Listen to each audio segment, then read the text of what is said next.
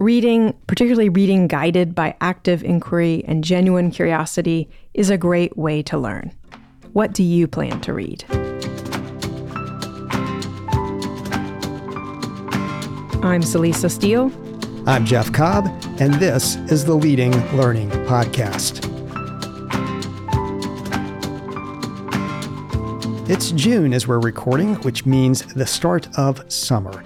At least it means that where we are in North Carolina in North America. The start of summer brings the end of school, and the end of school means many weeks without school for most K through 12 students in the United States, although there are more year round schools now, including some in our area. That's true. And, and part of the reason that there may be more year round schools is because of summer learning loss. And summer learning loss is the loss of academic skills and knowledge over the course of summer vacation in countries like the United States that have these lengthy breaks. As you might imagine, summer learning loss can get quite political, but for the sake of our conversation today, we simply want to make the point that for some students, SLL, yep, there is an acronym for that, SLL is real. And it varies. According to a national study whose results were published in the summer of 2020, more than half of students suffered a learning loss over five consecutive summers, and kids in that group lost an average of 39% of the gains they had made over the school year. That's a 39% loss over summer on average.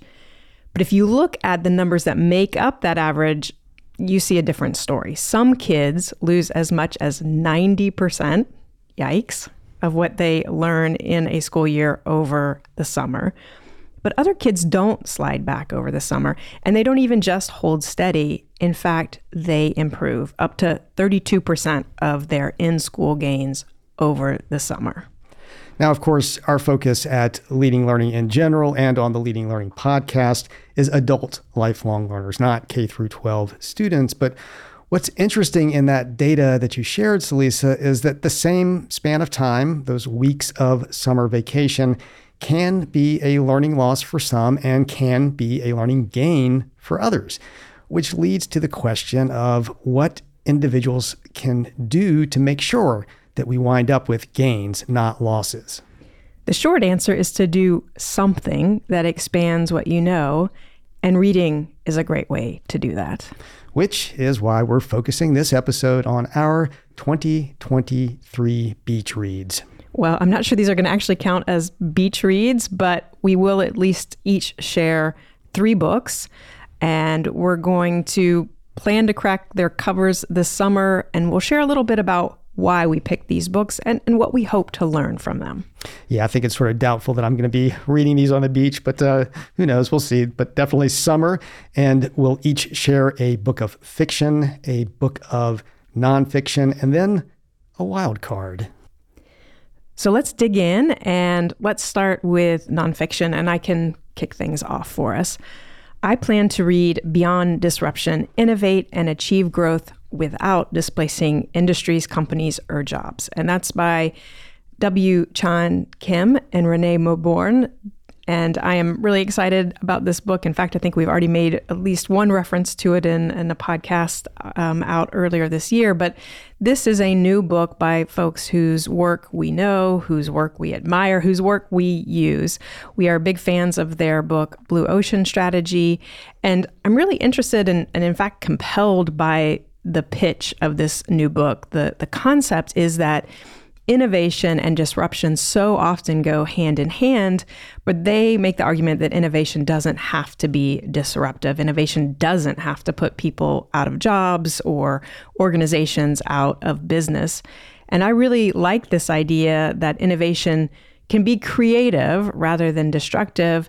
And I get the sense that part of what they're doing is making an argument for the double bottom line, you know, i.e., innovation that's good for the business that's innovating, but also good for society.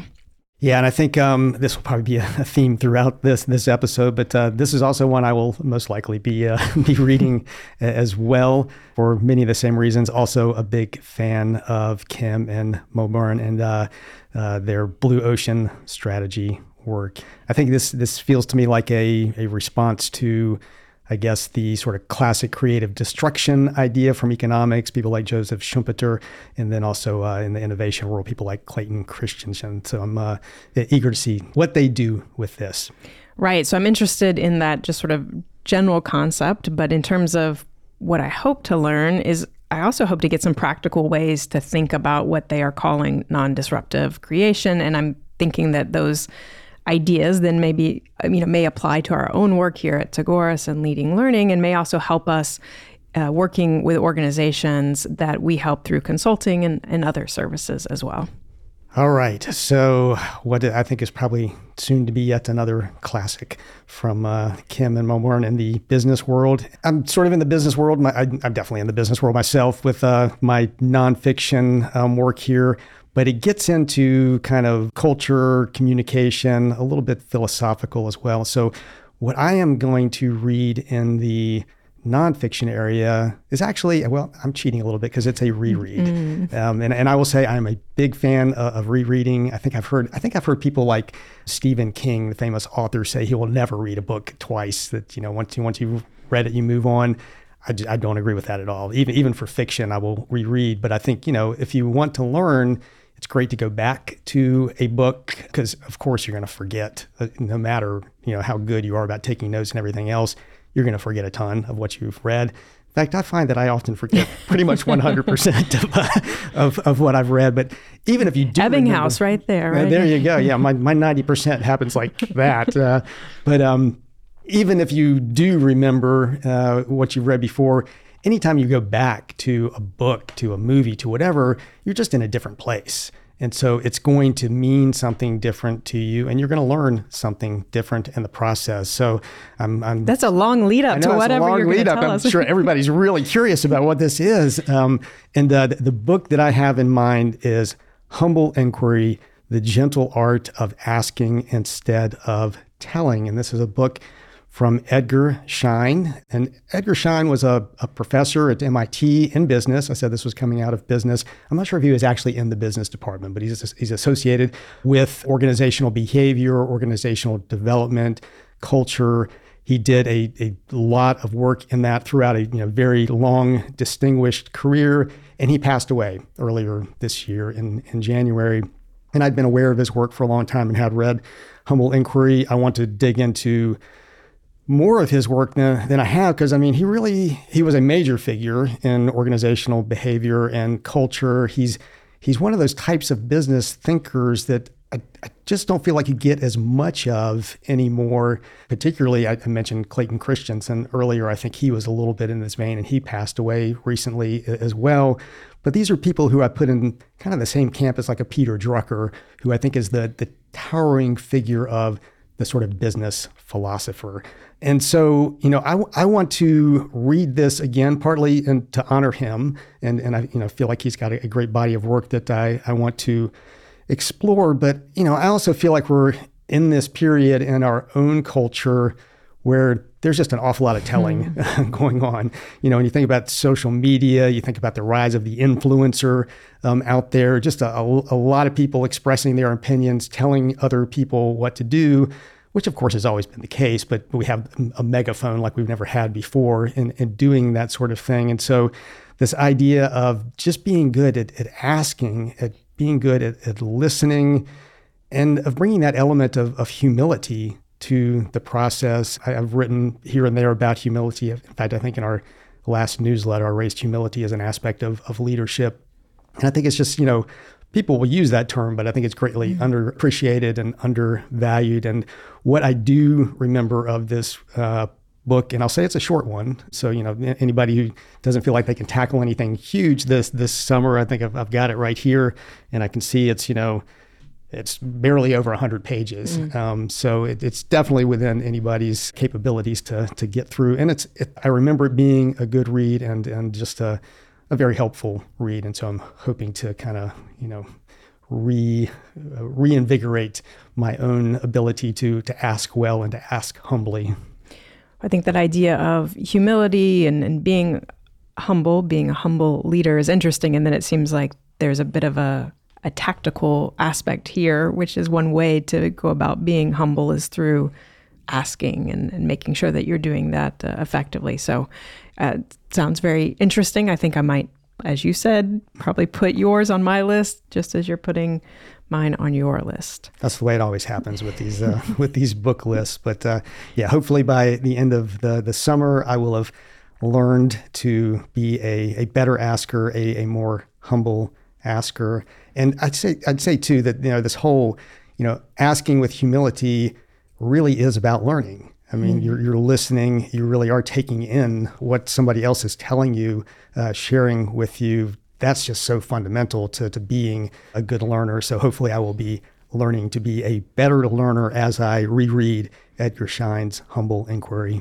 Well, even just what you shared there, not having read Schein's work yet, um, but it does seem aligned with potentially a beginner's mind in this idea mm. of, hmm. you know, coming to a, a subject as a learner with sort of no expectations and just being willing to to learn um, can be very powerful. You said you sort of cheated by going back to a reread, but one of the things that can be so overwhelming is that there are so many things to read, so many books and options out there. And so for me, I do always like to look at authors and thinkers whose work I already know. And so then you have somebody like, you know, Kim and Mauborgne that have a new book out. And so I'm going to go check that out. Or even rereading in this camp, you know, what is it that you've actually already found useful?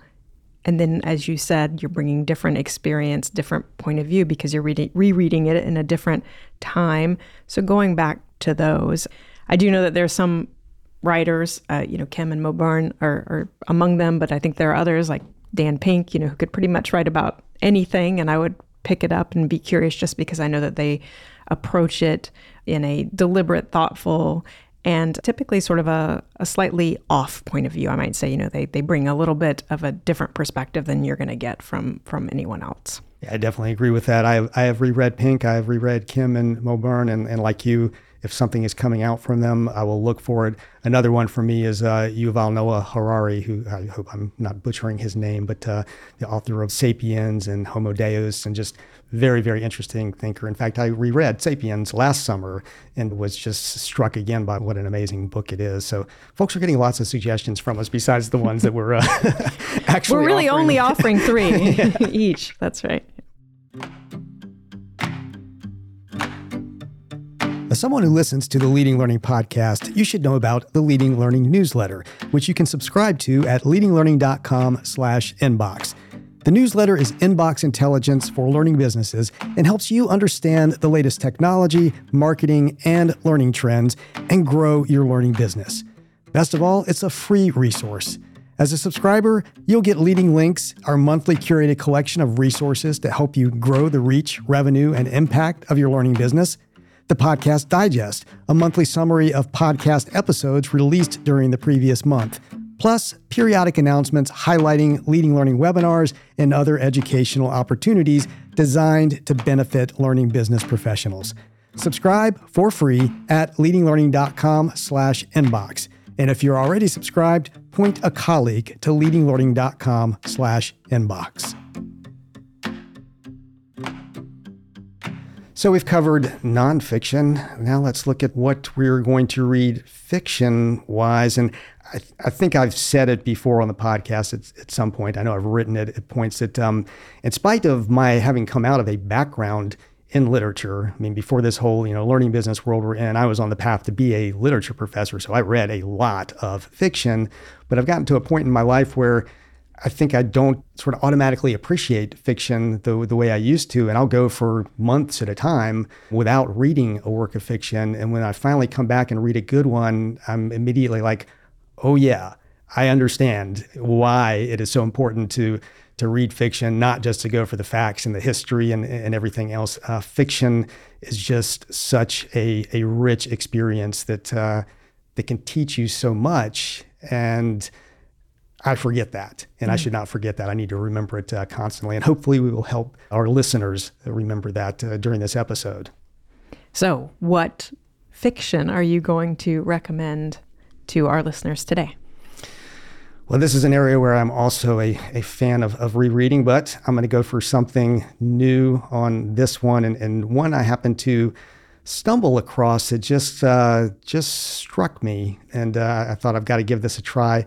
Is a book called The Guest Lecture by Martin Riker, and I'm I'm hoping I'm pronouncing that last name correct. It's R I K E R, which I believe is Riker, and you know I think I first stumbled across this because somebody had a little blurb about it in something like Inside Higher Education, but then I've also seen it uh, talked about in the New York Times, and as you might guess, it's about an academic. Um, and my understanding is the sort of general setup is a woman who's an economist who has been denied tenure at uh, the, the, university she's at, unfortunately, a common academic situation.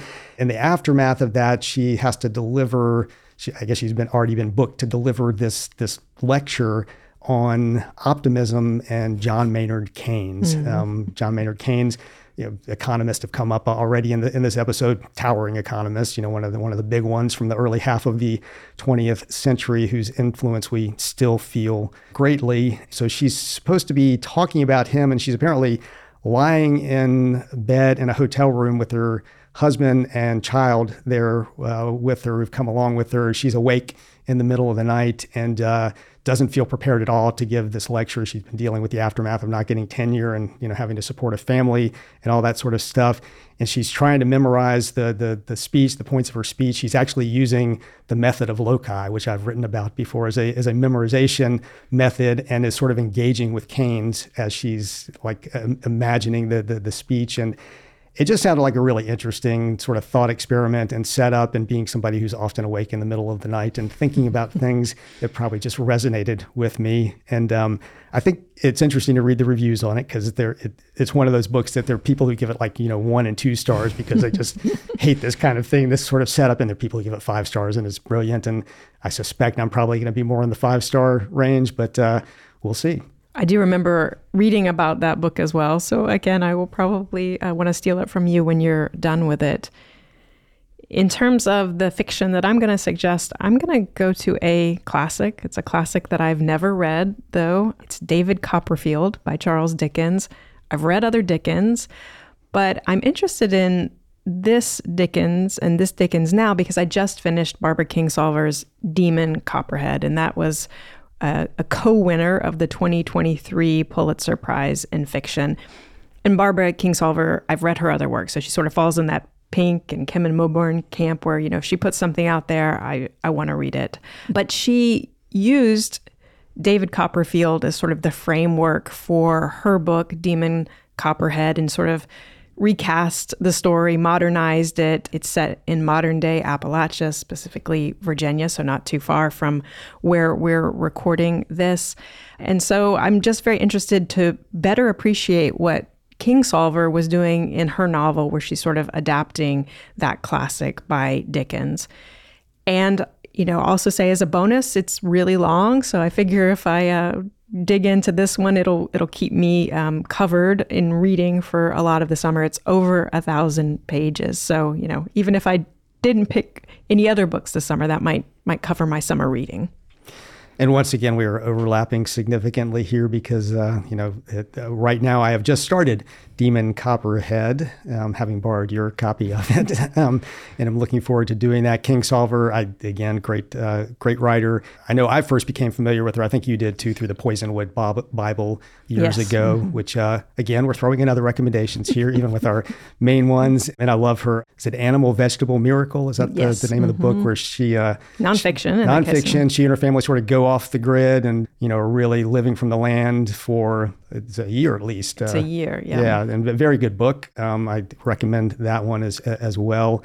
And I will almost certainly read David Copperfield too after Demon Copperhead Dickens. Big big influence. I mentioned earlier my my path towards being a literature professor. I think it was A Tale of Two Cities that probably tipped me in that direction mm. way back in ninth grade or so. Mm. Well, and I'm hoping, I mean, I feel like Demon Copperhead has a lot to say about sort of the roots of social inequities in the US and kind of how those came to be and how they remain to today. And I have the sense that David Copperfield will also look at some of those social, yeah. societal, cultural issues that can create such problems. And, you know, I think that that is a place where sometimes fiction can feel a little bit less, you know, pragmatic and practical, but I also do think that sort of the empathy and just the bigger picture thinking about how things come to be, why they come to be, can be, even if they come from a work of fiction, can be applied to the real world and help us understand what's going on around us. Yeah, I think fiction, nonfiction does this too, but I think more so fiction just gives you this sort of thought space to work and, and play and, and learn in. And I will say that the Dickens is essentially a recommendation. We were talking earlier about there's so many books, and so how do you find good ones? Um, it can be going back to authors whose work you already know, either because you read it or you read other works by them. But recommendations are another great way.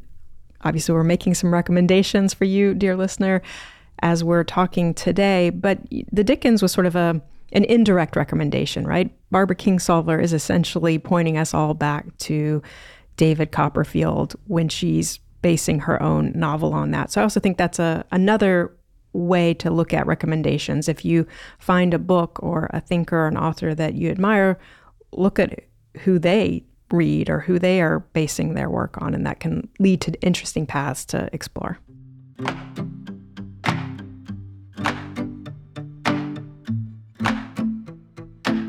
This brings us to our third recommendation each, at least our third main recommendation. And this is the wild card category. And for my wild card, I am picking a collection of poetry called Our Andromeda by Brenda Shaughnessy. And uh, we've talked about recommendations several times already in the podcast. This is a book that was specifically recommended to me by a poet teacher. He was commenting on some of my poems and, and recommended Shaughnessy's work as a potential example of how I might achieve something in a poem. I know her work a little bit, but not deeply. I sort of know kind of single poems. And so I'm looking forward to digging in and sort of seeing how she puts a full collection together. What I do know of her work is that it's deeply inventive. And um, I, I thought I might just share the opening of a poem it's not from our Andromeda. This is from one of her other books, but this is a poem called I Have a Time Machine. But unfortunately, it can only travel into the future at a rate of one second per second, which seems slow to the physicists and to the grant committees, and even to me.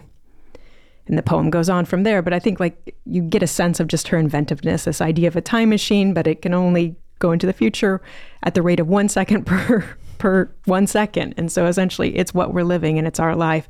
So she has these wonderful, deeply inventive ways of, of thinking about the world. And so I, I, look forward to digging into that collection and, and beginning to kind of deconstruct the poems in the collection and understand a little bit how she put individual poems together and then put them together into this collection. I like it when books have a kind of an interesting setup like that. Uh, goes back to what I was saying about the, the guest lecture and that just feeling like an interesting setup to me. Of course, I can all you know it can go terribly wrong, uh, but uh, when it goes right, it just uh, uh, is is inspiring to to see somebody take a concept like that and, and, and run with it, and, and just what they're able to to do with it. That may also be one that, that I take a look at, um, but I'll offer up my my own wild card here, which is no One to Meet, Imitation and Originality in the Songs of Bob Dylan. uh, yeah, and this is by Raphael Falco. And uh, I have not read anything by uh, Raphael Falco before, so this will be first venture into that. But um, folks who know me know that I am something of a um, an armchair rock historian. Uh, I like I like to read biographies of of bands and uh, individual musicians, and um, Dylan is somebody I've, I've read about before. I have I, have read Dylan before because he is a, a writer. In, in, addition to being a, a songwriter, he writes a, a Nobel Prize winning Nobel writer. Prize winner. That's right, and he writes poetry. He writes biographical, nonfiction type stuff. I have his philosophy of modern song on the bedside ta- table right now, which I've read maybe a quarter of. I have to say, I find it very difficult to read Bob himself when he he writes. I'm, I'm, I'm not a big fan of his of his narrative voice, even though I'm a big fan of his uh, his music. But reading about him is a different matter. So I'm, I'm looking forward to this. Um, I mean, he's just obviously such a, an iconic figure, and um, uh, the the book seems to.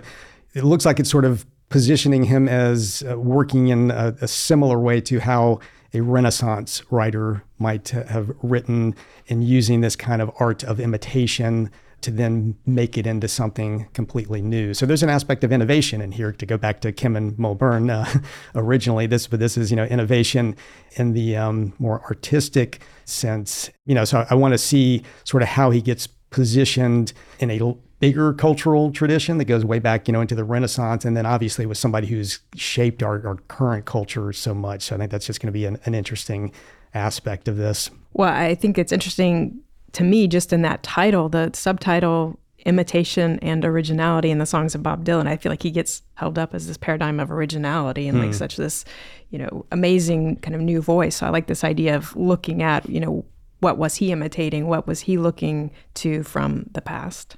Yeah, and I mean it's pretty well established that, of course, he was drawing on people like you know Woody Guthrie and the uh, and the folk tradition and, and, that sort of thing. But but certainly he, he turned it into something really different. And my understanding too is this is more about sort of his later body of work too, mm. not those, you know, blowing in the wind type stuff that would have been drawing on somebody like Guthrie. So I'm interested to see how that goes. And, you know, in terms of what I'm hoping to learn, it's uh, getting insight into tapping into other traditions, uh, which again is what I sort of understand this book to be uh, about. And then, um, of course, aside from being an amateur or armchair uh, rock philosopher um, historian. I am also a, a singer songwriter, so I'm hoping I you know pick up a, a tip or two from the, the maestro there on, on what I can do with uh, my own songs. So, book reviews, book reports, other kind of after the fact reflections on books. I feel like those are pretty common. We get a lot of those in in our world and in our culture. But I really like this idea of giving some focus on the front end, you know, how are we selecting books and what questions do we bring to reading a book or, or what do we hope that we might get from that read? And it seems like if you bring some of this pre work to reading, that might deepen the reading experience and the learning that comes from it.